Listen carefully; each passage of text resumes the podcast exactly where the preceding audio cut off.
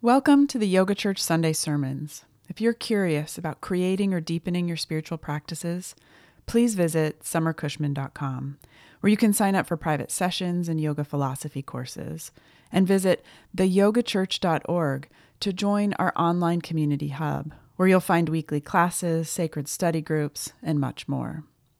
The Yoga Church is here to support your efforts to connect with divine mystery and build your capacity to love. If these sermons bring you joy and value, please consider making a contribution. They're a totally free and ad free offering, but that doesn't mean they're without cost. Your support will help me keep them going. Thank you. And with that, let's dive in. One of my favorite quotes, a couple of my favorite quotes actually, comes from Annie Dillard. She wrote, how we spend our days is, of course, how we spend our lives. What we do with this hour and that one is what we are doing. A schedule defends from chaos and whim. It is a net for catching days. It is a scaffolding on which a worker can stand and labor with both hands at sections of time. A schedule is a mock up of reason and order, willed, faked, and so brought into being. It is a peace and a haven set into the wreck of time. It is a lifeboat on which you find yourself, decades later, still living. Let me read this quote again, but this time I'm going to replace the word schedule with practice. Think about the personal practices that keep you grounded in your center and connected to your highest aspirations. How we spend our days is, of course, how we spend our lives. What we do with this hour and that one is what we are doing. A practice defends from chaos and whim. It is a net for catching days. It is a scaffolding on which a practitioner can stand and labor with both hands at sections of time. A practice is a mock up of reason and order, willed, faked, and so brought into being. It is a peace and a haven set into the wreck of time.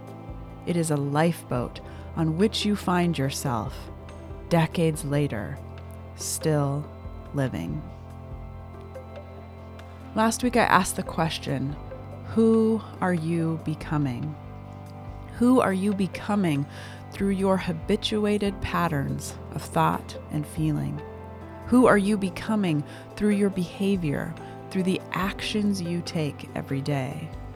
Remember, how we spend our days is, of course, how we spend our lives.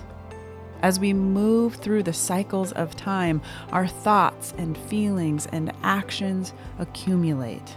They build into something, they create the shape of who we are always becoming. One of the many reasons I've dedicated my life to the study and practice of yoga is because it's given me a concrete way to examine my thoughts and feelings and behavior.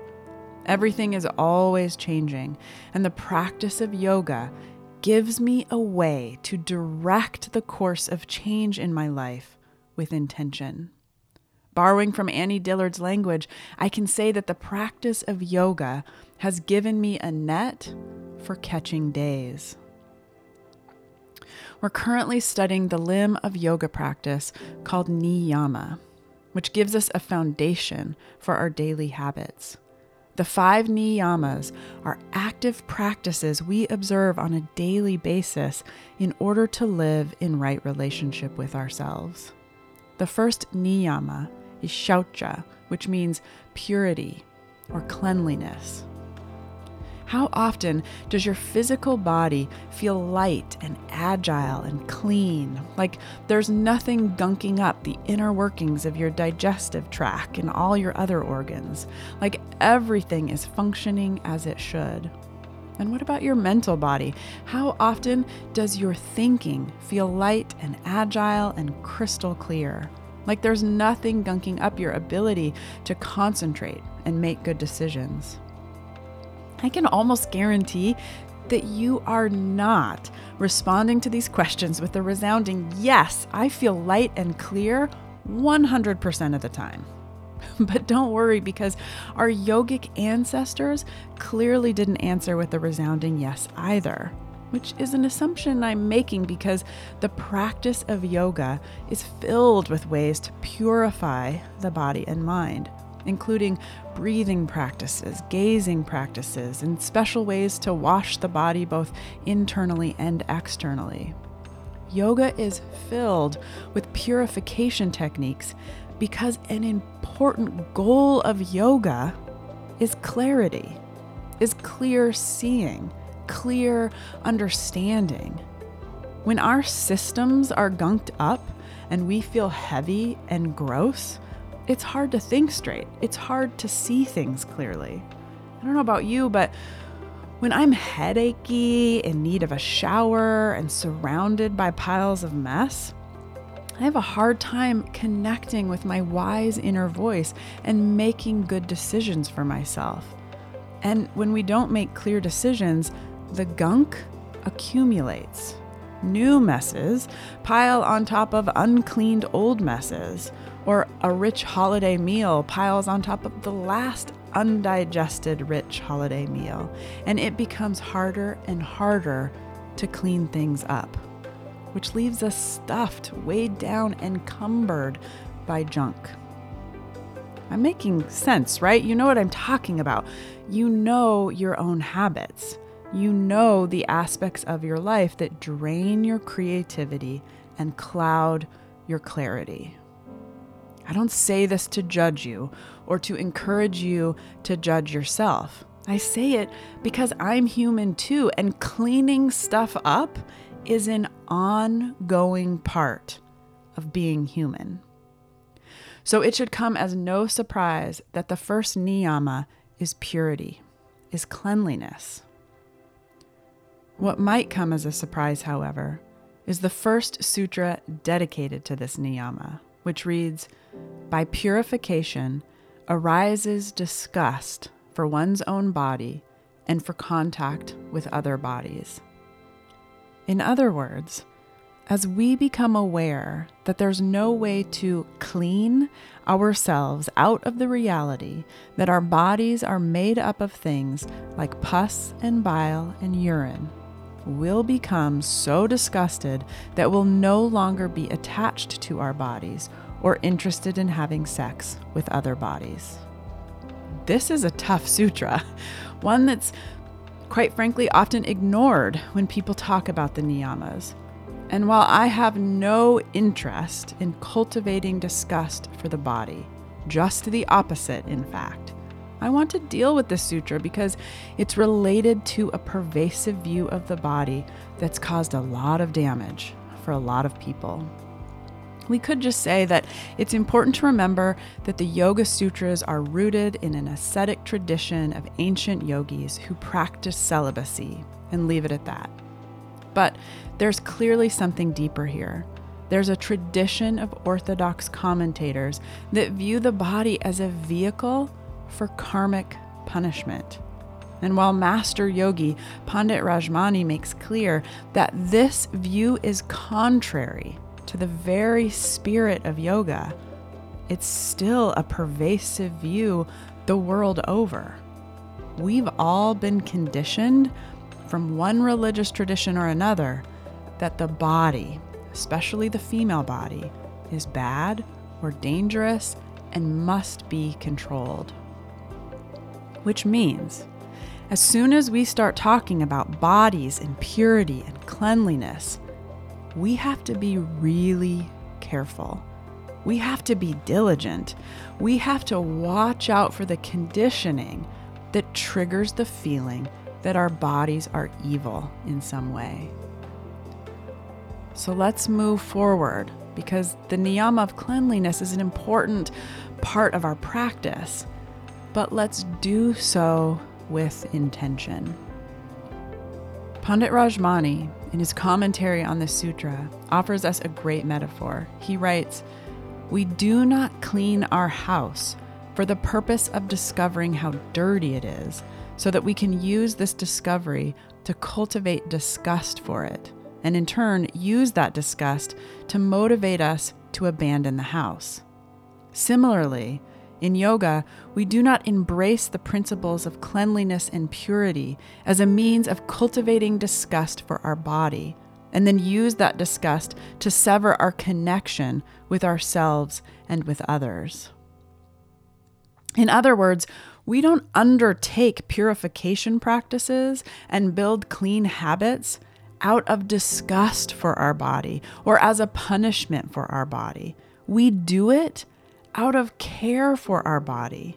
This point is so important that we need to say it over and over again as a way of reconditioning our minds we don't undertake purification practices and build clean habits out of disgust for our body or as a punishment for our body. We do it out of care for our body. Pandit Rajmani continues by saying, Yet, only when we begin to clean our house do we notice how pervasive and subtle the dirt is and how deeply ingrained it has become. When we remove the outer layer of dirt, we begin noticing the deeper, subtler layers and can no longer be comfortable living there until we have cleaned the house thoroughly. Similarly, when we begin to follow a regimen for detoxifying the body, we become aware of deeper and subtler levels of toxins and impurities.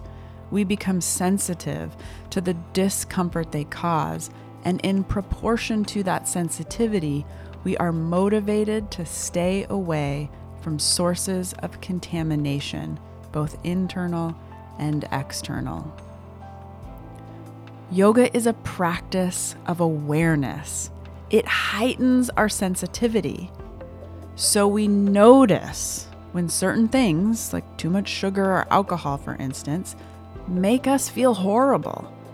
We notice when a violent movie disturbs our sleep. We notice when a conversation full of gossip leaves us feeling icky. Remember, yoga is filled with purification techniques because an important goal of yoga is clarity when our systems are gunked up and we're out of balance, it's hard to think straight. It's hard to see things clearly. It's hard to stay connected to our highest aspirations. We don't undertake purification practices and build clean habits out of disgust or aversion for our body. We practice cleanliness of body and mind in order that we might have a more pure experience of the world. Yoga teacher Donna Farhi describes the niyama of shaucha, of purity, this way Shaucha, or living purely, involves maintaining a cleanliness in body, mind, and environment so that we can experience ourselves at a higher resolution. Practicing shaucha, meaning that and nothing else, involves making choices about what you want and don't want in your life. Far from self deprivation or dry piety, the practice of shaucha allows you to experience life more vividly. A clean palate enjoys the sweetness of an apple and the taste of pure water a clear mind can appreciate the beauty of poetry and the wisdom imparted in a story. A polished table reveals the deep grain of the wood. This practice both generates beauty and allows us to appreciate it in all its many forms. We don't undertake purification practices and build clean habits out of some form of attachment to or aversion from our body. We do it to experience life more clearly. The body is a gift that allows us to experience being. Yoga is the process of uncovering all the crap that keeps our true self, that keeps our divine nature hidden. Yoga gives us a process to clean up our act. The practice of yoga asks us to surface and deal with our negative conditioning, to clean up the bad habits that leech our energy, to stop eating food that makes us sick, to deal with our attachments and our addictions, to notice the ways we fill our brains with things that fill our hearts with jealousy, greed, and anger. The practice of yoga leads us on an ever deepening journey toward clarity, toward seeing the world as it is, toward seeing the truth of our being. As we make choices that support cleanliness in body, mind, and environment, we move toward clarity. And Yoga Sutra 241 tells us that purity of mind cheerfulness, mastery of the senses, one pointedness, and ability for self realization follow. What are the habits that hinder your ability to think clearly, choose happiness, maintain focus, and remember your true self? I will admit that even though bad habits can delude me into thinking that eating an entire chocolate bar and staying up too late binge watching TV will make me happy, you can fill in your own vice of choice here. I know from experience that my energy and creativity only soar when I make choices that help keep my body and mind clear. We judge the usefulness of any given practice by asking ourselves, Who am I becoming through this practice? We undertake purification practices when we need them, and we work to build ongoing clean habits in order to care for our body mind. We do it for our clarity and our creativity. As Annie Dillard rightly says, how we spend our days is, of course, how we spend our lives. What we do with this hour and that one is what we are doing. We work to establish clean habits in body and mind, shaucha, in order to better direct the course of change in our lives with intention.